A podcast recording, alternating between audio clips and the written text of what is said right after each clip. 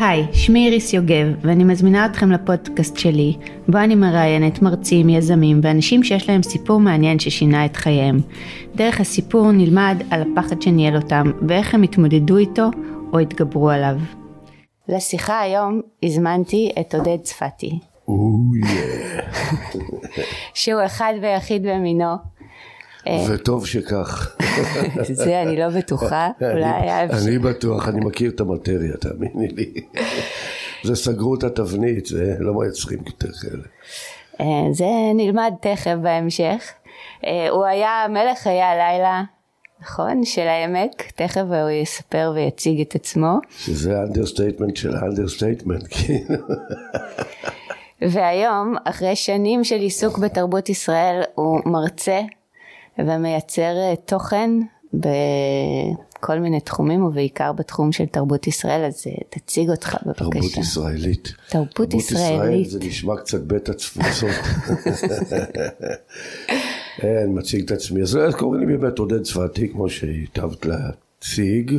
אני בן 54, רווק שמעלה אבק, יש לי חתול שקוראים לו קרישנה שאני מאוד אוהב אותו. אני גר בדגניה ב', אני בן דגניה ב', אבל אני אחרי הצבא עזבתי את דגניה, אם כי נשארתי בעמק הירדן. היה לי איזשהו חלום לעשות uh, בעמק את מה שהיה חסר לי בתור uh, נער פוחז והולל, וזה לעשות איזשהו uh, מקום, אתר, מפגש, שיציע פעילות uh, סקסית, שובבה ופרועה ויחבר בעצם בין כל הקיבוצים שבסביבה ולרמת הגולן ולטבריה וזה לא היה אז. כשאני השתחררתי מהצבא כל קיבוץ היה בתוך השערים שלו. וחוץ מזה הייתה לי אה, תמיד משיכה לעולם הזה כי אני גדלתי בבית שתמיד אירחו בו והיו בו מאות אורחים מכל גווני הקשת לאימא זיכרונה לברכה בשלנית ולאבא שהוא בדרן לא נורמלי, הם היו אנשים מיוחדים, אנשי רעים להתרועע, גדלתי בבית קיבוצי ערכי, צבעוני ומאוד בוהמייני עד כמה שהוא יכול להיות, כי ההורים שלי תמיד גם קמו לעבודה, זה אף פעם לא בא על חשבון העבודה. אז זה, זה די היה לי בדם והיה לי מאוד חשוב, היום אני מבין את זה בדרכי, להוכיח להורים שלי שאני אפילו יותר צפתי ממה שהם היו. ולקח לי הרבה מאוד שנים להבין שאני בכלל רוצה להיות עודד ולא כל כך צפתי. אבל uh, על זה אנחנו בדיוק נדבר היום בין היתר ואז בעצם למעלה מ-20 שנה הייתי בעלים של מקומות בילוי בעמק הירדן uh, באופן עצמאי לא תחת המעטפת הקיבוצית. התחלתי ב-94 וסיימתי למעשה ב-2017 משהו כזה שזה במונחים של uh, כל התחום של השואו-ביז או מזון ומשקאות זה נחשב דינוזאור, כאילו דינוזאור פרה-היסטורי מה שנקרא. אפילו במשפחה של הדינוזאורים זה נחשב לדינוזאור עתיק.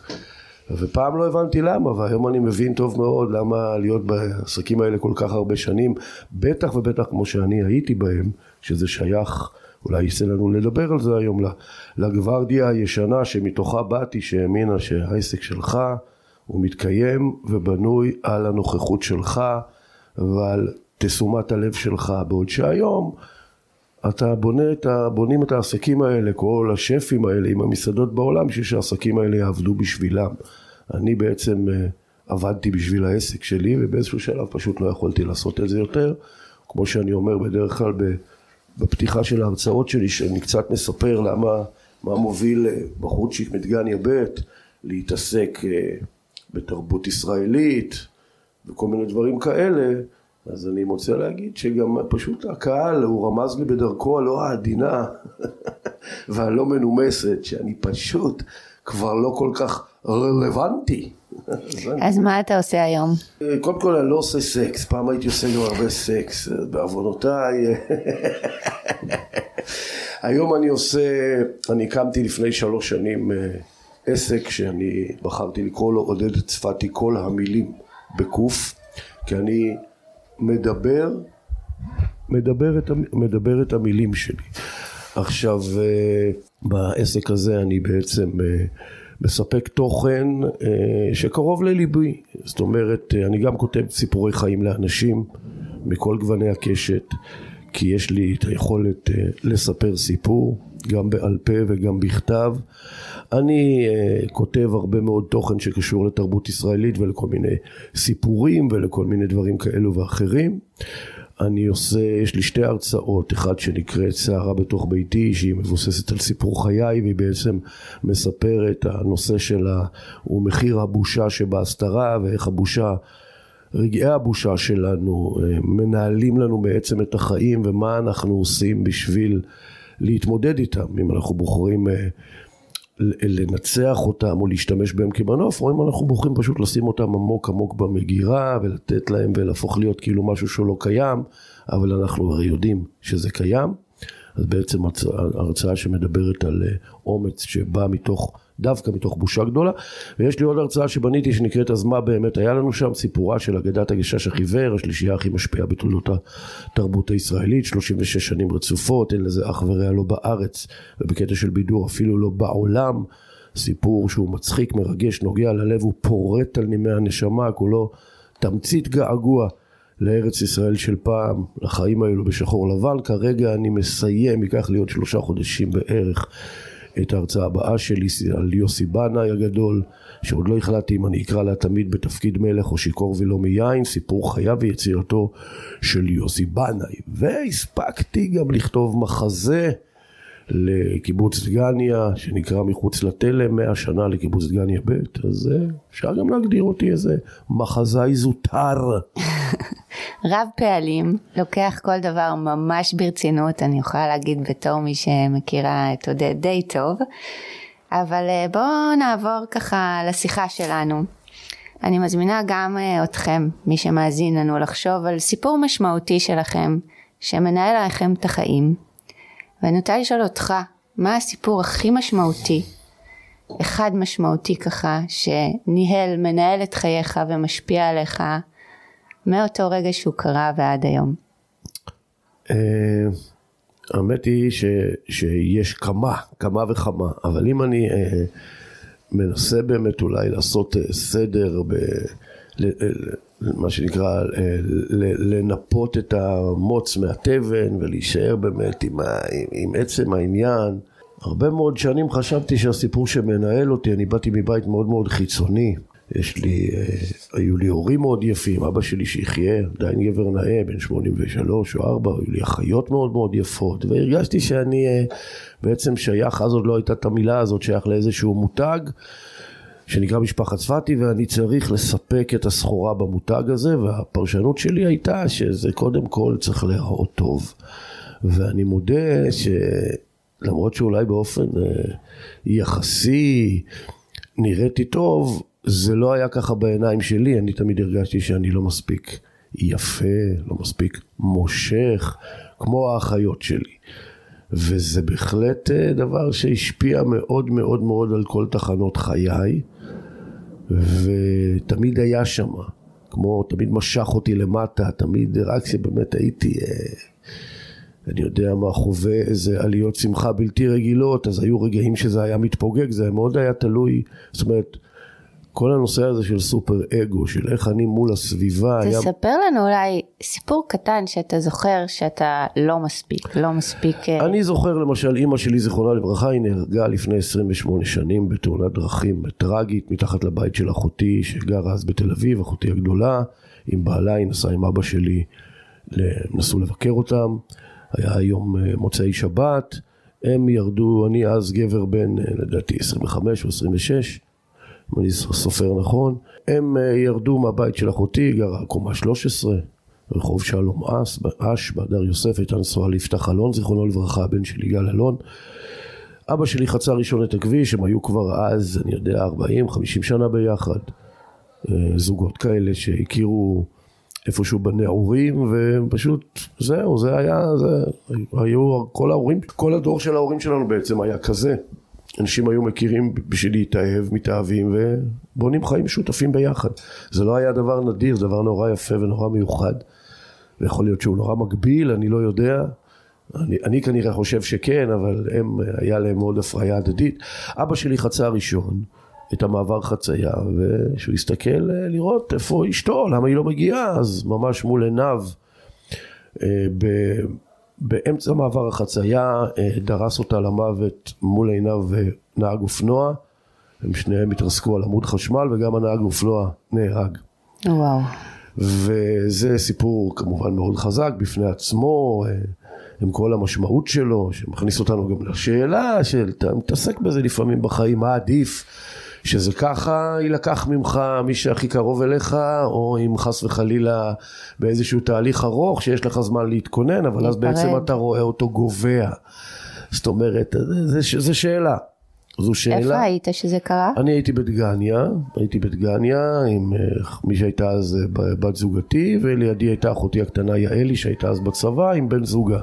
ואני זוכר את השיחת טלפון הזאת, ואני זוכר מי התקשר? התקשרה אה, חודש לפני שאימא שלי נהרגה בתאונת דרכים, הזוג חברים הכי טובים של ההורים שלי בדגניה ב' היו זוג חברי משק שנקראו ענת ויובל, הם היו יותר צעירים מההורים שלי ש... קוראים להם, קראו להם יגאל ומרגלית. הם היו כאילו, בוא נגיד, הפטרונים שלהם, יותר ההורים שלי, כי הם היו יותר מבוגרים, אבל מדובר על אנשים מבוגרים. וחודש לפני שאימא שלי נהרגה, יובל, שהוא איש סיירת מטכ"ל, מפקד צוות, שהוא הישראלי הכי יפה הבלורית והתואר, במעגל הרוקדים בחג סוכות בחדר אוכל, היו ריקודי עם, וזה פשוט מתמוטט ונפטר מדום לב. ולא עובר חודש ימים, ואימא שלי אה, נהרגת בתאונת דרכים. וזה היה ממש שני עמודי ההרקולס, שני עמודי התווך של אה, קיבוץ דגני עד כדי כך, מעבר להלם שבקיבוץ עצמו זה שתי משפחות שמתרסקות ואם to make a long story short או, או ללכת קצת אה, קדימה אז ברור שזה גם מה שחיבר בעבודות נצח בין אבא שלי לענת והם עד היום זוג מאז ו... אבל באותו רגע שהטלפון מתקשר, מצלצל אין, אין, טלפון, אין פלאפונים, יש טלפונים של חוגה אתה לא יודע מי מהצד השני, אתה רק שומע, אני זוכר היה חמש אחרי הצהריים, הטלפון פתאום מצלצל בבית, רשמתי על זה פוסט, מי שרוצה להיכנס לדף הפייסבוק שלי, היום בו נפלו השמיים. וברגע שאחות שלי הקטנה, יעלי, הרימה את הטלפון, אני לא יודע איך להסביר את זה. תמיד כשאתה שומע אנשים מספרים בכל התוכניות תחקיר האלה, הם אומרים לך, הייתה לי איזו הרגשה בבטן, יש משהו בבטן. אתה לא יודע לפרוט אותו, ברור לך שזה לא סתם טלפון, זה שברירי שנייה, זה איזה מין אינטואיציה מאוד מאוד חזקה בתוך הבטן, שזה לא שיחה רגילה. ויש אפילו ציפייה שזאת תהיה שיחה כזאת, כי אה, דרמות הן אה, מפרנסות לנו את היום יום, גם כשאנחנו לא, לא חלילה לשמוע דבר רע, אבל זה, זה מסקרן, הרי שני אנשים נפגשים ברחוב, אתה שואל אותו, מה שלומך? הוא אומר לך, הכל עשר, אתה ממשיך הלאה, אתה שואל אותו, מה שלומך? הוא אומר לך, אל תשאל. אתה עוצר, יש דרמה, כן, השיבוש מספק את הדרמה, דרמה זה מעניין. אבל שנייה, אני רוצה להישאר רגע בסיפור. כן, כן, אני חוזר לסיפור, אין אצלי unfinished business. You know. ובקיצור יעל עונה ואני שומע שהיא מהצד השני כולה מה? מה? והיא מבהירה לי את הטלפון אומרת לי ענת אנה בי בטלפון היא רוצה אותך ויעל היא כבר חברה חיוורת ואני די מבין מה אני הולך לשמוע והיא מבשרת לי שהייתה תאונה ולא כל כך יודעים ואימא נפצעה מאוד מאוד קשה ואני באותו רגע די מבין מה קורה ואנחנו מתפצלים לשני רכבים נוסעים לאיכילוב ויש לי את כל הדרך לחשוב מה קורה עם אמא שלי אם היא בחיים אם לא בחיים אם אני רוצה שהיא בכלל תישאר בחיים. אחרי תאונה כזאת חיים שלמים רצים לך מול העיניים ועם הבטן ככה מכווצת ואין לך בשום יכולת לדעת, אין פלאפונים, זה לא דברים שאפשר להבין היום. עכשיו לאימא שלי, אני, אני מגיע לבית חולים, אני מבין שהיא נפטרה, מתחיל כל הסיפור של ההלוויה וערב לזכרה ופה ושם, וההורים שלי היו זוג מאוד מאוד מוכר. הם היו מאוד מאוד קיבוצניקים, אבל הם היו גם אנשים מאוד... אה, אה, מאוד חיצוניים בהווייתם, אנשים מאוד אהבו אותם, היו, הבית שלנו, היו בו אורחים מהבוקר עד הערב, זאת אומרת מה, מהצהריים, שנגמר היום עבודה של אימא שלי לפחות, ועד הערב כל יום, כל הזמן, מכל גווני הקשת, כאילו, סלבים, אני מדבר על שנות ה-80, 70, name it, הם בני בית אצלו בבית, זה לא שההורים שלי התדפקו על דלתם, הם היו זוג מאוד אה, כמו מגנט, אבן שואבת לאנשים באשר הם, התמהיל של שניהם ביחד, אי אפשר היה לעמוד בפניו. ומה זה יצר אצלך, המוצג צפתי הזה? זה, זה יצר אצלי הרגשה שהיום אני יודע להגיד שאני לא, אני לא יודע מי אני, אני יודע שאני צפתי, ומבחינתי מה שזה אומר זה אומר שאני צריך להיות כמו ההורים שלי או כמו האחיות הגדולות שלי, אוקיי, ומה זה אומר? אז זה אומר שקודם כל אני צריך להיות מאוד מאוד יפה. עכשיו אנחנו חיים בעולם רגע, היום... רגע, בלי פרשנות. אוקיי. בוא נשאר בסיפור. אוקיי. אני צריך להיות יפה, גם עם זה התחלת. כן. עם המותג. אני חייב, החי... אני אני חייב... חייב להיות יפה. ואתה לא מרגיש יפה. אני חייב להיות לא רק הכי יפה, הכי יפה. אני לא מרגיש יפה כמו שאני צריך להיות. כמו שאתה יפה גם זה אני אוקיי, חייבת להגיד. כמו שאני צריך וזה. וזה... אבל אני מחזירה אותך רגע לילדות אנחנו עוד כן. נחזור סיפור הטרגי על אימא. שאין. לי מקום בבית. אני לא מוצא את איך זה בא לידי ביטוי? תן לי דוגמה של סיפור קטן שאתה מרגיש לא מספיק יפה, לא מספיק רואים אותך כן. בתור ילד. אני אתן לך דוגמה למשל שאנחנו מדברים על בית בשנות ה-70 בקיבוץ אולי שנות ה-80 כבר אפילו סלון קטן ביתי צנוע בית מאוד אינטימי ומכיל משפחתי נכון לאותו זמן בבית אז זה ההורים שלי אני ואולי אחותי הקטנה לא אני חושב שגם האחיות הגדולות שלי עוד היו בבית כי בקיבוצים בכיתה ט' עוברים כבר לנעורים ובדרך כלל בחגים שהיו במשק יש מסכת בחדר האוכל וכל העוזבים אז לא היה מקובל לעזוב את הקיבוץ. מי שעזב את הקיבוץ הסתכלו עליו כמו על מצורע אבל אז העוזבים בחגים הם באים בחזרה לקיבוץ להיות עם ההורים שלהם ואחר כך אין לאן ללכת. כולם באים להורים שלי הביתה.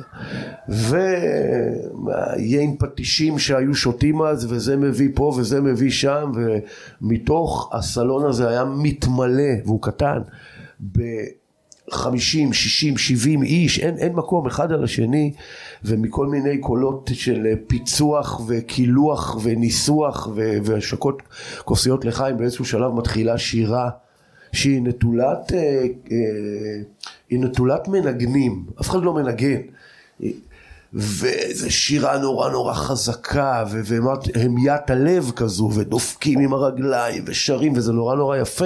ומה אתה מרגיש שם כילד? ואני כילד יודע שהיום הולך לקרות משהו אצלי בבית. אני יודע, אני גם מסונכרן לזה מבחינת השעון. אז אני מנסה להישאר ער בסלון. בן הקטן. כמה אתה? אני בן חמש, אני בן שש, אני בן שבע, בן שמונה, אני בן תשע. אני מנסה להיות חלק מהדבר הזה.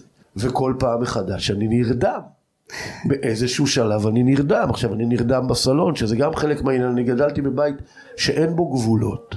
אין בו גבולות, זאת אומרת שלימים אני אבין שהטוב והרע אצלי הם לא, אני לא יודע מה טוב, אני, ואני אהיה מכור כמעט לכל דבר שקיים. זאת אומרת, לא רק מהרס עצמי, אלא גם בקטע של הכל מותר. עכשיו אנחנו מכירים את המשפט, לא מתחשבן עם ההורים שלי חלילה, אבל חוסך שבטו שונא בנו, אגב כותבים את זה בסין ולא בסמך, כן? אבל uh, הגבולות מתערבבים, ילד צריך גבולות, אני נרדם בבית, בסלון, באיזשהו שלב אני מתעורר, כי הרעש הוא, הוא חזק, עכשיו אני מרגיש שלא רואים אותי, אני צריך עכשיו לעבור שקט. לחדר השינה של, שלי, שהוא בקצה המסדרון, והמסע הזה הופך להיות, לימים אני אגדיר את זה, המסע הכי ארוך בחיים שלי. כי כול, אני עכשיו מתעורר, לתוך המולה, גם ככה אנחנו יודעים שילד מתעורר, בכלל ילדים לפני שהם נרדמים הם בוכים. פעם לא הבנתי את זה, כאילו, מה יש לבכות? הוא רוצה שישאל, למה? הם בוכים, כי הם uh, מרגישים. הם לא- עייפים. לא... כן, אז, אז תשאל, למה אתה בוכה? כי, כי הסביבה מס, מסביב ערה, הוא לא...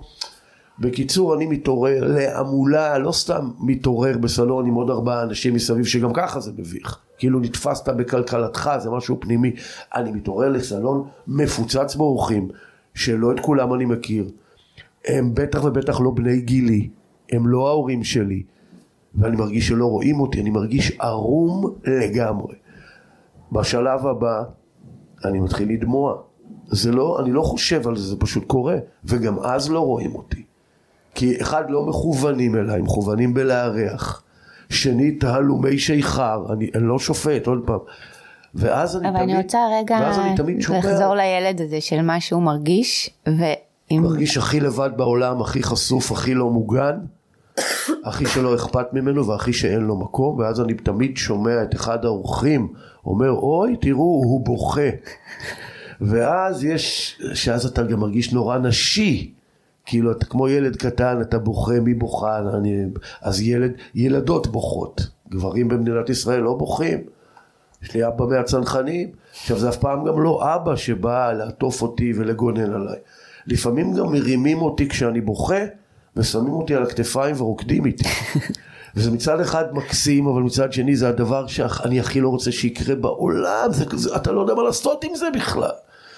ובאיזשהו שלב אימא שלי באה והיא מלווה אותי אל החדר וזה כל פעם מחדש קורה וכל פעם מחדש עכשיו יש אנחנו במדינת ישראל יש לנו לא מעט חגים ומה קורה בחדר? ובחדר אני נכנס למיטה ואני נרדם, אני לא, זה, זה לא מתחיל, אני מרגיש שם מוגן. מוגן. ואני לא קם בבוקר כועס, ואני לא קם בבוקר מתבוסס בבושתי. אבל באותם הרגעים, המסע הזה, וכל פעם מחדש, אני נשאר בסלון, כי אני רוצה לפצות על הפעם הקודמת ולא מצליח. על הפספוס. ואז לימים אני אהפוך את זה להיות שאני לא רק זה שיעשה את המסיבות האלו, אני גם האחרון שיישאר עומד בהם. אני אשכיב את כולם לישון. וזה זה הדבר הטוב שאולי זה יצר בך. אה, כן, ה... שוב, הכל עניין של איזונים. זה נכון, אבל אה, איזה פחד זה יצר בך? קודם כל זה, יש דבר שנקרא קסנופוביה, זה פחד uh, מזרים. זה יצר לי ניתוק מהעולם. זה, אני חושב, בפעם הראשונה היו עוד חוויות מכוננות. עכשיו, זה חשוב להגיד כי אני נתפס, כל מי שאי פעם הכיר אותי הכיר אותי כצפתי, לא הכיר אותי כעודד. וזה מרבית האנשים שמכירים אותי, וחלקם הם אפילו חברים טובים בתקופות מסוימות, הכירו אותי כאיש המוני, כאיש של אנשים, כאיש שכל העולם מכיר אותו, והוא מכיר את כל העולם, כי זה מה שהיה נורא חשוב לי לשדר, וגם יש לי את היכולות האלה, וגם אהבתי בזה כל מיני דברים. אבל זה בא לפצות שחס וחלילה לא יראו לי את העודד, שהחוויה שלו מול העולם היא חוויה של נפרדות, שהיא מתחילה שם בסלון הזה. וגם אמרת שצפת היה מאוד חשוב, אה, בצפת היה חשוב לראות את הבחוץ ואיך זה נראה. בוודאי, בוודאי. והבחוץ ואיך זה נראה, זה בדיוק המסיבות ומה שיצרת כמלך חיי הלילה של העמק. זה בחוץ ואיך זה נראה, ושאם זה לא גם, אה, גם כלפי חוץ זה צריך להיות אתה חייב גם את החיזוקים מבחוץ. זאת אומרת, זה לא מספיק שרואים את זה מבחוץ. זה צריך גם לקבל את הציון הכי גבוה. וזה לא הציון הכי גבוה רק לך, זה הציון הכי גבוה, ציון זה ביחס תמיד, וזאת אומרת, אתה, זה ריצה אחרי הזנב שהיא לעולם לא יכולה להיגמר. וזה מכניס אותך לסחרור, ששוב, זה לא הוליווד ולא, אבל זה בכלל לא משנה, האדם בתוך עצמו, אדם קרוב אצל עצמו. העולם שלי היה עולם מטורף, שבו אני בעצם כל הזמן רץ אחרי עצמי ואני לא מצליח למלא את זה. אתה לא מצליח למלא את הבדידות הזאת בלב. באיזשהו מקום, את, את הדיסוננס הזה. את הפער. בין מה שהתחיל שם בסלון הזה לבין העולם בחוץ, שהוא מנוכר אליי, הוא מנוגד לי, הוא מאיים עליי, ושהדרך היחידה שלי היא, היא, היא להיות חלק ממנו או להתמזג לתוכו, היא לנהל אותו. במה שיצר כביכול את ההפרדה אצלי. כי זה לא שאני עכשיו הופך להיות נגיד איזה איש ציבור כשליח ציבור. אני לוקח את זה ל... כן, זה, האמת היא שגם בלהיות בעל, בעלים של מקומות שמארח ומחבר חיבורים ויוצר אווירה, יש בזה גם כן איזה שליחות מסוימת. ציבור, ציבורית. אבל אה, אני אומר, זה, זה לא היה מהמקום הזה, זה היה אבל מהמקום... המקום הוא הפער הזה, ומה שניסית לגשר אליו דרך רעש ונראות כן, חיצונית, שאת יודעת, השאיר אותך... את יודעת, ברפואה, הסמל של הרפואה הוא נחש. גם יש את נחש, נחש הנחושת בתנ"ך שהוא בעצם עוצר את הצרעת שמכה בעם. הנחש הופך להיות גם הסמל של חיל הרפואה בגלל של וכי נחש ממית וכי נחש מחיה. זה כמו הידיים של משה, הן עושות מלחמה והן גם מפסידות מלחמה. כשמרימים לו את הידיים מחזיקים לו יהושע וכלב בן נון וכלב בן יפונה יהושע בן נון כי משה כבר מבוגר אז וגבר ישראל. הוא התעייף, ירדו הידיים וגבר עמלק. זה אותו דבר גם עם הנחש. נחש מקיש אותך, אבל הדרך אה, אה, להתגונן או לפתח נוגדנים היא דרך ההרס, הנוגדנים מההרס. נכון. אז אני מנסה בעצם ליצור את המיזוג שלי עם העולם דרך הדבר שיצר את ההפרדה. אז אה, אני רוצה לחזור, אה, דיברנו על הפער הזה של כן. בין הבחוץ לבפנים, כן. אה, לבין מי שרצית להיות לבין אה, איזה בור אה, שחור שהרגשת ולא הצלחת למלא אותו. כן. הרבה שנים הצלחת לעשות את הרעש הזה בחוץ ואיכשהו לשרוד. כן. עד שהגיע איזה רגע שלא יכולת יותר. כן. תספר לי על הרגע הזה. זה, האמת שזה, הרגע הזה הוא לא קורה, ברגע. הוא לא קורה ברגע, בדיוק, זה, זה, זה תהליך שאנחנו, אבל שאתה כל כך ממוסך אה, מאלכוהול וסמים ועוד כל מיני אה, תופינים נרקוטיים כאלה ואחרים, אז אתה, איך תראה את כל הסימנים שהם באותיות של קידוש לבנה מול העיניים. עכשיו, האמת היא יותר עמוקה, שאתה יודע, אתה רואה את הסימנים, אבל אתה נורא מפחד, אז אתה מנסה הפעם כבר אה, אה, להתערפל בשביל לא לראות את הסימנים, זה לא שאתה לא רואה את הסימנים כי אתה מעורפל. בשנת 2013 אני uh, התחלתי להרגיש שהיה לי מקום מאוד גדול בכניסה לקבוצת כנרת, באתר התפילה הצלייני, נקרא על הנהר, בתוכן ושיכה. ו... Uh, התחלתי איפשהו ב-2012 כבר האמת להרגיש שזה כבר לא, זה לא עושה לי טוב. ושאני בעצם מתחיל לנהל קרב מאסף, לא על העסק שלי מבחינה עסקית, אלא על החיים שלי, כי מה זה אומר שאני לא חלק מהעולם הזה, שבאמת חשבתי שאני אהיה בו forever. עכשיו ידעתי שזה זה no go, כי אי אפשר היה לחיות, אי אפשר לחיות כמו שחייתי, ובכלל לחיות, להישאר בחיים, כאילו מבחינה... אני לא מבינה, תסביר לי. קודם כל אתה חי, אני לפחות חייתי הפוך לגמרי. לילה זה יום ויום זה לילה, אני קם... היית ישן בימים ועובד בלילות? בוודאי, אני הולך לישון, וזה לא משנה גם אם סגרתי בשתיים בלילה, אני לא הולך לפלון, לישון לפני שש, שבע בבוקר, לפעמים אפילו בתשע. ובאופן טבעי אני לא קם לפני ארבע, חמש או שש אה, בערב, עכשיו איך מנהלים ככה עסק? היה לי שותף מצוין, לא, לא, לא, לא ישקר. אז קודם כל כל הסיפור הזה הוא מאוד לא בריא לאורך זמן, לשמש יש אה, תפקידים מאוד חיוניים באיכות החיים שלנו. אז אתה מנסה לארגן לעצמך כל מיני פיצויים של שמש מכל מיני כיוונים, זה דבר אחד. דבר שני, אנחנו מדברים על, אה, יש משפט כזה שהוא אומר אה, בפני צלקת, Don't get high from your own supply. כשיש לך בר, או כשיש לך מסעדה, או כש... יש לך, אתה בעצם, השתייה הכי טובה בעולם והכי יקרה היא, היא זמינה לך. אז אתה כל יום שתוי, אתה כל יום שותה ואתה כל יום שתוי, ושתייה זה דבר שהגוף מתרגל אליו יחסית מאוד מהר. אז אתה צריך לשתות עוד. כל הזמן. כדי לא להרגיש בפנים. בוודאי, אתה צריך לשתות עוד בשביל, אתה כל הזמן מחפש את הראש שהיית בו אתמול. וזה כל יום הוא הולך ומתרחק ממך כי אתה נורא רגיל לשתייה. עכשיו ברגע שהשתייה כבר לא מספיקה, אז יש עוד כל מיני אביזרים כאלו ואחרים ואתה פשוט כל הזמן, אה, אתה גם אלכוהוליסט ואתה גם אה, נרקומן במידה מסוימת וכל מי שנמצא בעסק הזה ויגיד שהוא לא כזה, אז או שהוא לא יודע שהוא כזה והוא כזה ביג טיים, או שהוא אה, מתכחש לזה בכל מיני סיבות. אני מודה שבעידן הנוכחי, החבר'ה הצעירים של היום, הם, הם מנהלים את זה כבר אחרת. הם באים באמת מעולם של ספורט ושל תזונה, הכל, הכל אחרת. רגע, אני... אבל אנחנו לא בחבר'ה נכון, של היום, נכון. אנחנו בעודד של אז. אני באתי מעולם שככה עושים את זה. אני רוצה שאנשים אה, יגיעו אליי לעסק, אני רוצה שיהיה לעסק זהות, אני הזהות של העסק. אם אני רוצה שאת תשתי, ואיך היה אומר לי פעם איזה בחור מבוגר מכנרת, אומר לי, עודד, אלכוהול זה לא טעים, אלכוהול מסדר את הראש. משפט מעולה. נכון, אני חושב שאלכוהול גם טעים, אבל כן, אני רוצה שאתה תסדרי את הראש, לא רק בגלל שהקופה שלי... אבל אז מה קורה לך? הבנתי על לסדר את אוקיי. הראש, אם אני אצטרך אני אבוא. בכבוד. נו, אבל מה? מה השאלה? אתה מרגיש שמשהו לא עובד לך, מה קורה לך? אני מרגיש שאני, קודם כל אני מרגיש את זה בבקרים, אני מתחיל להרגיש שאני קם ואני רועד במיטה ואני מתחיל להרגיש שהחלומות שלי הופכים לאט לאט להיות מסויטים יותר, אני מרגיש חסר אנרגיה, אני מרגיש לא רלוונטי, אני מרגיש שלא בא לי, שאני לא רוצה, היה לי המון חדוות יצירה, זה גם באיך לעצב את המקום ומדי פעם ככה, וזה הכל אני. באיזשהו, פעם בכמה זמן ככה ליצן, ישן מפני חדש תוציא, לשנות וזה כל הזמן באוכל, אני איש של אוכל, בתפריט, מנות חדשות ותשוקה ואני מרגיש שזה, אין לי, אני לא רוצה להיות, משהו במ... מת, אני לא רוצה להיות במטבח ואני לא רוצה להיות בחוץ עם הקהל כי אם אני בשביל להיות בחוץ עם הקהל אני צריך לשתות ואני לא רוצה לשתות.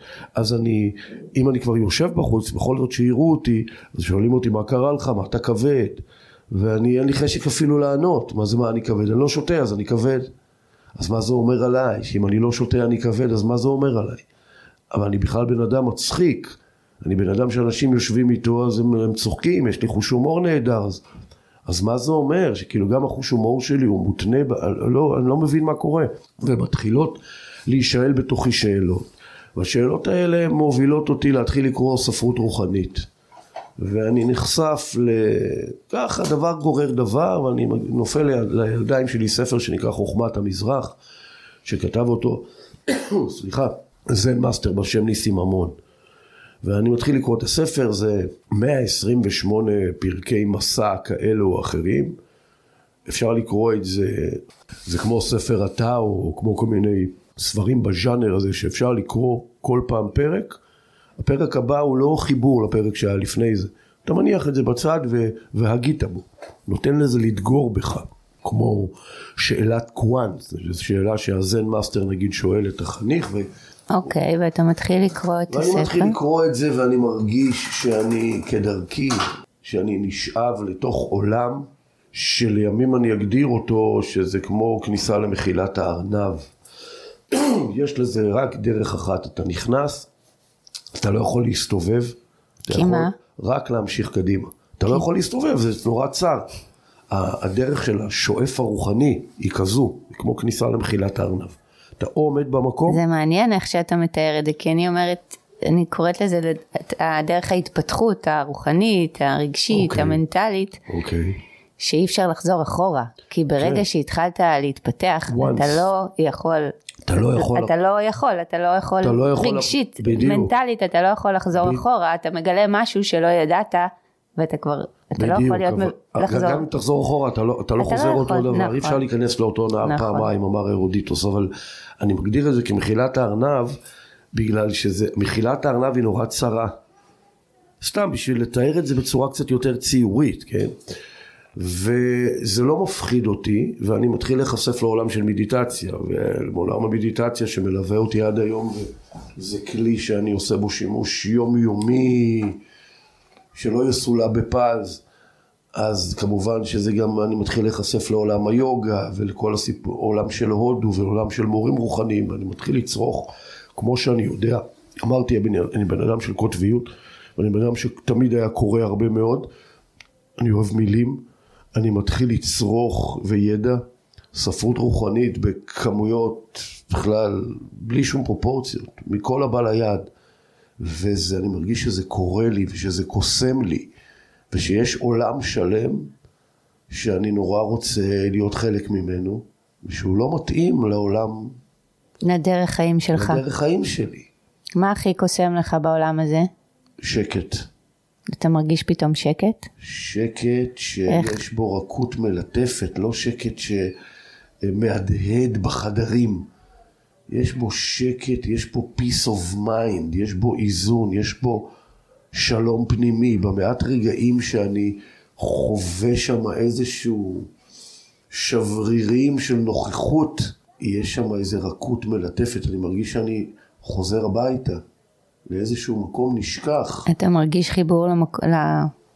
לנפש הפנימית שלך, לילד הבודד כן, הזה? כן, אני, אני, אני עוד לא יודע את זה אז, אבל בדיעבד כן. כן. אני מרגיש שאני מפייס איזשהו מקום שמאוד לא מפויס. וזה לא המקום שרוצה עוד כוסית, כיבוש. זה לא המקום הזה, זה מקום שהוא, הקול שלו מאוד מאוד מינורי עד, עד לא נשמע. אוקיי, קול חדש שאתה לא מכיר אותו? זה קול, זה קול חדש. אני, אני, אני מודע לקיומו, אבל אני לא יודע של מי הקול הזה. לא יודע של מי הקול הזה. של מי, מי מדבר אותו. ברור לי שהוא, שהוא חלק ממני. ברור לי שהקול הזה, אני בן אדם שכותב, אז אם אני מסתכל על דברים שכתבתי, אז אני יודע להבדיל בין הכתיבה של צפתי, שהיא מאוד מעולם הלילה וה show-off הזה, ובין הכתיבה של הקול האחר, שאני עוד לא קורא לעודד, אני לא יודע מי זה. אוקיי, okay. ומה עוזר לך למצוא את הקול הזה? משהו אחד ספציפי? השקט, פשוט השקט, השקט והבדידות. ומה אתה מוצא? שקט והבדידות, אני מה אתה המון מוצא? המון לבד. מה אני מוצא שם? אני חושב שאני מוצא שם חיבור אני אה, מוצא שם איזשהו אנרגיית חיים מסוימת שאני אה, פשוט בכלל לא הייתי מודע לקיומה, יש שם איזה משהו מאוד מאוד בסיסי. אתה מוצא שם כאב, פחד? יש שם הרבה פחד, כן. יש שם גם, אה, עוד אין שם כאב, כי, כי הפחד הוא כל כך מגיע לפני זה, שרק כשאתה מתחיל לעבור דרך הפחד, או מחבק את הפחד, או מקבל את הפחד, אז גם יגיע הכאב. יכול להיות שהפחד הוא בכלל מהכאב. יש שם הרבה פחד, כן, יש שם פחד. ומה מה פחד נקוד... מ... מ... מה נקודת השיא של התקופה הזאת? נקודת השיא של התקופה הזאת היא שאני אחרי שנה שבאמת שאני צורך ספרות רוחנית ואני מתחיל לקחת כל מיני קורסים בזן ובזה, אני לוקח uh, כמה ימים uh, חופש, שזה דבר שלא הייתי עושה בדרך כלל, ואני נוסע למלון בראשית. ואני במצפה רמון, הוא היה אז די חדש, ואני גוזר על עצמי תענית שתיקה. אני אומר, אני הולך להיות עכשיו ארבעה חמישה ימים במלון, ואני אני לא מדבר. אני לא מדבר עם אף אחד, ואני לא מדבר גם עם עצמי. אני בשקט. ואני רוצה להבין מה הנפש שלי אומרת לי, מה, מה, מה אני צריך לעשות.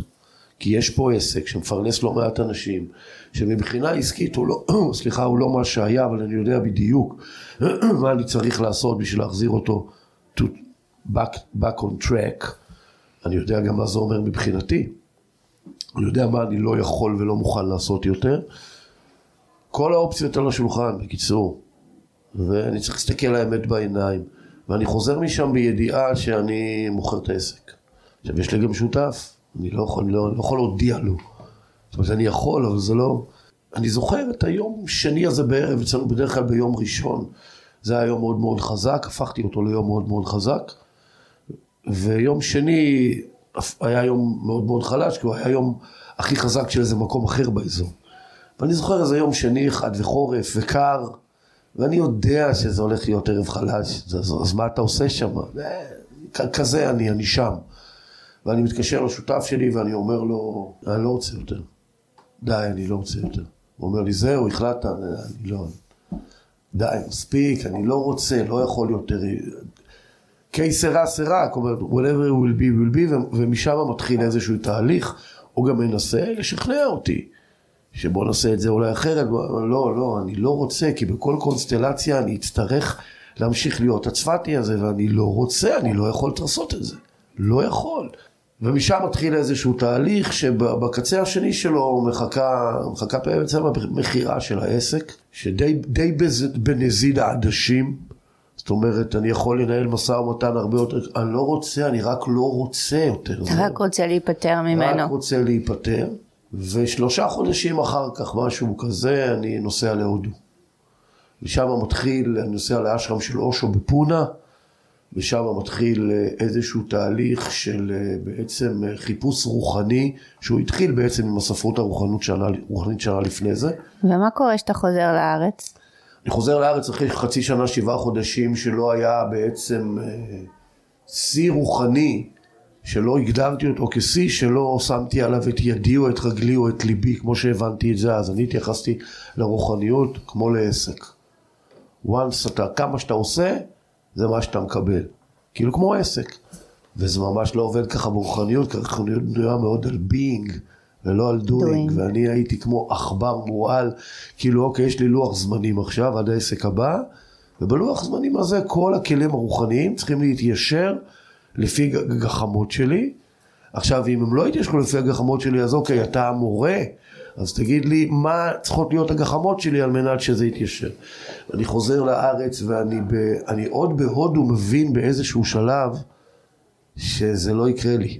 וזה, מה לא יקרה לך? בדיוק, ואני שואל את השאלה, מה לא יקרה לך, ואני אומר, מגדיר את זה ככה, המשהו הזה שאני מחפש. ואז יש איזה קול פנימי, או אפילו מישהי חיצונית שאני מכיר, שואל אותי, מה זה המשהו הזה שאתה מחפש? ואז אני עושה עם הידיים, מין, אני לא יודע, זה, זה, זה, זה התשוקה לדבר הבא שלי. היא אומרת, לא, זה לא זה. תשוקה לדבר הבא שלך זה עוד פעם כסף, זה עוד פעם עסק, זה, זה לא. זה עוד פעם חיצוני. מה אתה מחפש? לא יודע, יש שם שקט, שקט. יש שם שקט במקום הזה. אני לא יודע, אני, אני היום יודע שחיפשתי חיבור. הוא לא קרה לי, היו הבזקים, היו הבלכים, היו כל מיני התפרקויות קטנות בתוך פיקים של סדנאות שמפרקות לך את הנשמה, אבל אני ידעתי בפנים, לא ידעתי אז שאני יודע את זה, שאני רק מגרד את, ה, את קצה קציה של, של הסרפס, קצה קצהו של הסרפס, שאני בכלל לא... ואני חוזר לארץ וזה שקט נוראי וזה גם נורא תחושה של כישלון. וככה אני תמיד מודד את הדברים אז לפחות. או בהצלחה או בכישלון. ואני מרגיש אבוד ואני מרגיש גם אפס. שאפילו ברוחניות אני לא מספיק טוב, כאילו. ובאמת אין, אין דבר שלא עשיתי בשבעה חודשים האלה מבחינה רוחנית. זאת אומרת, name it I did it, מבחינת סדנאות עם המנחים הכי טובים, הכי, סדנאות קצה, ואני יושב בבית ואני לא, לא מוצא, אף אחד לא רוצה, אף אחד לא באמת מעניין אותו מה עברתי, ואף אחד לא יכול גם להבין מה עברתי, כי אתה צריך לחוות את זה. אתה שוב בחוסר שקט בעצם. אני בשקט, אבל אני לא מאפשר אותו, כי הראש, שאני קורא לו שר האוצר, ה mind, אני שומע אותו מאוד מאוד חזק, הוא אומר לי, שמע, רצית למכור מחר, רצית הודו, לקחתי אותך, זה ממש הראש אומר, לקחתי אותך למקום הכי יקר בהודו, למקום הכי בעולם, זהו, מספיק, קדימה. תחזור לעניינים, תחזור לעסקים. אבל אני אומר לזרוש, אבל אה, אני לא רוצה לעשות... ואז מה קורה? מה קורה? מה הנקודת שבר הכי מרכזית? הנקודת של... שבר הכי מרכזית, חולפות עוברות להם עוד שלוש שנים. בשלוש שנים האלה החיפוש לא נגמר, אני חוזר לעוד עוד פעמיים, אם כי כבר לכתובת ברורה, אני חוזר למורה. שהוא המורה שלי עד לא, היום. אבל משהו שגורם לך את השיפט של מה שאתה עושה היום, משהו שגורם לך את החיבור בין שלוש, הבחוץ לבפנים. אחרי שלוש שנים, אם אין קמח אין תורה, הערימות, קוראים לזה, מתחילות להיגמר לי, אני שלוש שנים כבר לא עובד, בתכלס לא מייצר. ואני אומר שזה כנראה לא יקרה לי כמו שאני רוצה, אני לא אמצא את התשוקה לדבר הבא שלי, אני פשוט צריך להתחיל לעשות, זה, זה, מה אני יודע לעשות? אני יודע שוב, אני יודע עסקי השואו, עסקי השואו ביז, אז אני מתחיל לחפש ומחפש ומחפש, ובסוף ביחד עם שותף אנחנו לוקחים איזה עסק במתחם צמח, שזה מתחם נוראי, שזה הכי רחוק ממה שרציתי לעשות, עושים איזה עסק שאמור להיות בתפיסה שלו, מה שלימים אייל שני יעשה במזנון, אבל אייל שני הוא אייל שני והוא עושה את זה בתל אביב, אני עושה את זה בצמח, ואין לזה קהל. מה אתה עושה?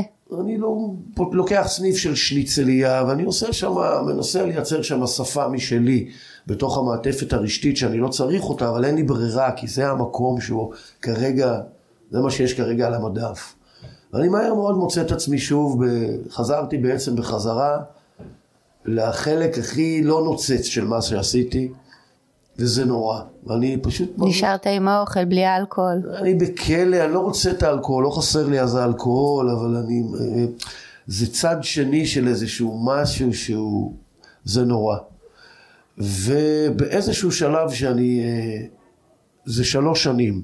איפשהו אחרי שנתיים וחצי בתוך הדבר הזה, שאני כבר די מתרגל לעובדה שזה כנראה מה שאני עושה עכשיו לככה וככה שנים הקרובות. איכשהו אני מצליח ל- למצוא שם איזה נקודת איזון. יש לי שותף נהדר, ולא יודע, איכשהו, סדר יום, אמנם עובדים במשמרות, איכשהו אני מצליח, זה בלי שישי שבת, יש לזה עוד איכשהו יתרונות. אה, אני נפגש עם איזה, יש לי כל מיני מעגלים של חברים, אני יושב בתוך איזה מעגל של חברים, ובאיזשהו שלב אני, אה, לא, יש שם איזה, איזה קטליזטור שגורם לי לזרוק להם איזה בדיחה על איזה אירוע אפל מאוד מעברי, שקשור להתעללות מינית שעברתי, ושאני במשך הרבה, במשך עשר שנים, ושאני, ברור לי באותה נקודת זמן, אנחנו מדברים על מאי 2018, ברור לי באותה נקודת זמן שזה דבר שהוא פתור אצלי, והוא לא מפעיל אותי, ואין לי שום בעיה איתו. ואני מספר אותו עד כדי כך שהוא משמש לי כחומר לבדיחות. ואני זורק שם איזה משפט שניים בקונטקסט הזה, ואני רואה שאף אחד לא צוחק. ואני אומר למעטפת הזאת של החברים שלי, שאני מבין שהיא כנראה לא מכירה את הסיפור הזה, מה, אתם לא מכירים את זה? זה מהתוכנית הישנה שלי, כאילו. ואני רואה שהשתיקה היא לא, לא אנחנו לא מכירים תספר, אלא הם בהלם. אני לוקח מזה שני צעדים אחורה, כי זו התכנסות של, שיש בה הומור ויש בה... ומניח את זה בצד ועובר לנושא הבא. אבל אני מספיק להגיד, מה, אני לא מאמין שאתה לא... שאתה לא, שאתם לא, שאתה לא מכירים את הסיפור הזה. ואני חוזר לענייניי. יום אחר כך אני מקבל טלפון מבחורה שישבה שם, שהיא חברה מאוד טובה שלי והיא פסיכולוגית בהכשרתה. והיא אומרת לי, עודדי, אה, יש לך חמש דקות, אני רוצה לדבר איתך רגע. אני אומר לה, כן. האמת שזה היה יומיים או שלושה אחר כך. מה בפיך? פתחי פיך, אישה צעירה ויעירו דברייך. היא אומרת, שמע, אני לא רוצה להפריע לך באמצע החיים, במיוחד שאתה נראה לי שאתה בתקופה טובה וזה וזה וזה, אבל אני חייבת, זה לא עוזב אותי, ואני חייבת להגיד לך שמה ש... המשפט הזה שצלפת אותו אתמול ככה, ככה, הכנסת אותו באיזה, ואחר כך עזבת כי ראית שאנחנו בהלם, הוא לא עוזב אותי ולא מרפה ממני. וזה סידר לי את כל הקוביות, הכל הסתדר לי, ואני בקשר אליך, ותשמע, אני חושבת שזה נורא, אני חושבת שמה שעברת, מה שהבנתי במשפט הזה שעברת, זה, אני חושבת שזה דבר איום ונורא, ואני חושבת שאתה חייב לטפל בזה. והדבר האחרון שאני רוצה, זה להפריע לך באמצע החיים, אבל אני לא הייתי יכולה לחיות עם עצמי אם לא הייתי אומרת לך את זה, כי זה מסביר לי הרבה מאוד דברים שראיתי אצלך ובך כל השנים, ולא הצלחתי להבין. והיא אומרת לי, אני זיהיתי אצלך, ראיתי אצלך כאב מאוד מאוד גדול. בין כל המיסוך וכל ה... מאוד מאוד גדול. ולא הצלחתי להבין על מה הוא יושב. היה לי כל מיני הימורים. על אבל... מה הסיפור שלך. בדיוק. מה גרם לכל הפערים בין הבפנים לבחוץ. קודם כל תודה רבה שחשבת עליי, שדואגת לי, באמת אני מעריך את זה. דבר שני, זה באמת לא מפעיל אותי. אני uh, מספר לה שבכל הסשנים הפסיכולוגיים שהייתי בחיים, תמיד בחרתי להתחיל בזה ש... תשמעו, עברתי מכיתה ד' עד כיתה י'. ככה וככה וככה וככה, התעללות מינית כזאת או אחרת, זה לא מפעיל אותי, אני לא רוצה שנתעסק בזה, ואף אחד מהפסיכולוגים האלה לא... לא עצר לשאול. לא עצר לשאול. וגם כשהייתי אצל אושו והיה שם כל מיני שיירינגים, אז החלטתי שאני נותן את זה, כי גם בסדנאות אצל אושו, גם ברוחניות רציתי להיות הכי טוב. שיהיה לך את הסיפור הכי טוב. בדיוק. אז זה היה מהמקום ההוא. אבל זה לא היה מחובר לרגש. בדיוק. אבל אחרי שאני מסיים את השיחה עם גלי, קוראים לה, אני מרגיש שזולגות לי דמעות. זאת אומרת, אני מבין שמשהו פה מופעל. והיא ממליצה לי על איזה מישהו שהוא מטפל בפוסט טראומה, שעשה עבודה נפלאה עם בעלה, ו... ואני אמרתי, אני לא לוחצת ולא שום דבר, הנה המספר, והיא אומרת לי איך קוראים לו. ואיך קוראים לו? זה, זה מישהו שהיה פעם שף קונדיטור, שבגלל שהוא היה כל כך טוב, הייתי קונה ממנו קינוחים. כי אני אף פעם, אני האמנתי שאתה צריך מסעדה, היא צריכה להכין את האוכל שלה לבד. אז אני אומר, עד שאני כבר נגיד, אוקיי, יש מישהו, אז זה מה? ועובר איזה שלושה שבועות שהשאלה הזאת דוגרת בי, ובסוף אני יוצר איתו קשר. ואנחנו מתחילים תהליך של טיפול בפוסט טראומה, שבעצם בתהליך הזה, אם להישמע ככה קצת ציורי, אז הוא בעצם חולץ איזשהו פקק שנמצא בתוכי, ומהרגע שהוא שולף את הפקק הזה, hell break loose. כל מה שישב מתחת, ואני כבר אז יהודי בן החמישים, פשוט עולה בבת אחת. ואני uh, קורס לתוך עצמי, גם מנטלית וגם פיזית, זה לא קורה בן רגע, זה תהליך שנמשך שלושה וחצי חודשים, ואני ממשיך את הטיפול. ואני מוחזק שם כשאני אצלו. אבל אני אצלו יום בשבוע. ומה קורה בשאר השבוע? בשאר השבוע פשוט הכדור שלג מתגלגל וכל הזמן אוסף עוד ועוד ואני הולך ונחלש גם מנטלית וגם פיזית. אני מתחיל לבכות, אני פשוט הולך ובוכה. עכשיו יש משהו מאוד מאוד נפלא בדמעות האלה כי הן דמעות שיושבות על כאב מאוד גדול וזה ברור לי ואני תמיד גם בסדנאות שעשיתי וגם בטיפולים הפסיכולוגיים לא הבנתי איפה הדמעות. גם כשהייתי בוכה והיה לי בהודו בסדנאות קטעים של דמעות, זה לא היה ככה, אני רציתי את הבכי הזה שאני חווה עכשיו, אבל... זה הבכ... בעצם להרגיש את הכאב מחדש, אבל... ולא לחזור אליו, אבל... הרצון לא לחזור אליו, כל החיים אנחנו בורחים ממנו, אני קוראת לזה הפיל הלבן, שברגע שאנחנו מסכימים לספר את הסיפור, שזה היה קצה החוט שסיפרת באותו ערב, אה, ואותה חברה גלי שהתקשרה, היא קלטה שיש פה משהו מאוד מאוד חזק שמנהל אותך ואי אפשר כבר להדחיק אותו יותר. נכון. והקושי הגדול שלנו והפחד שאנחנו בורחים ממנו כל החיים זה לא להרגיש את, ה, את, ה, את הכאב הזה שוב.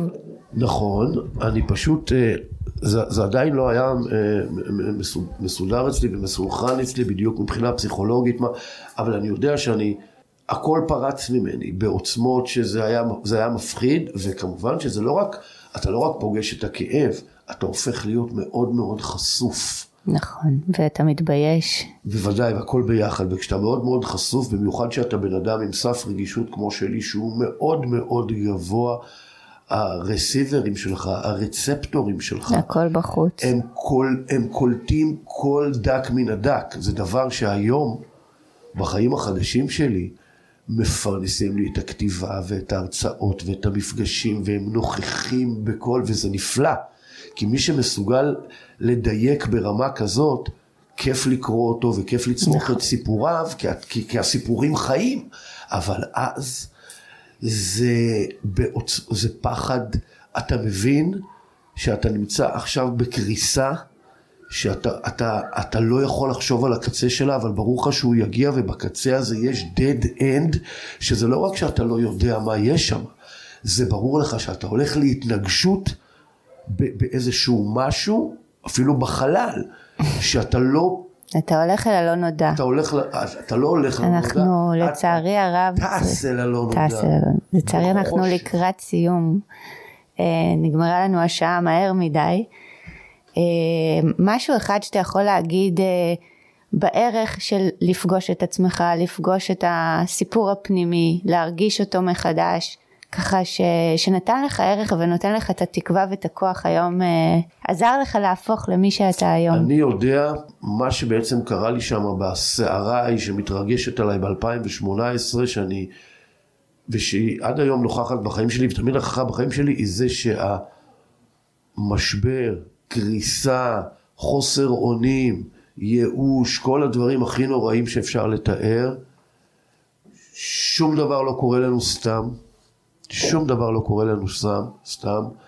הכוח של הנפש שלנו הוא כוח עצום ורב משמעות.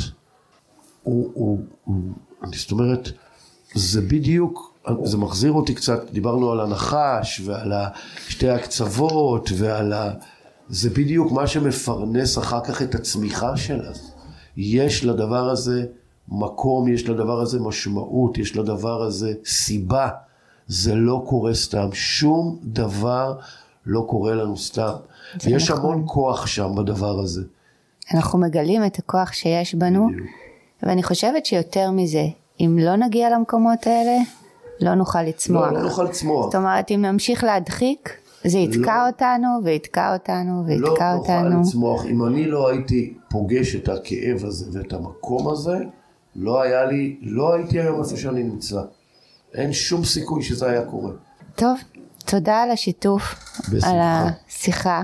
ותודה רבה לכם שהאזנתם לנו, ואתם יכולים להזין לנו בכל האפליקציות של הפודקאסטים, אפל פודקאסט, ספוטיפיי וגוגל פודקאסט. אם אהבתם, אשמח שתעבירו הלאה. מוזמנים לבקר באתר שלי או בדף העסקי בפייסבוק של לצאת לאור.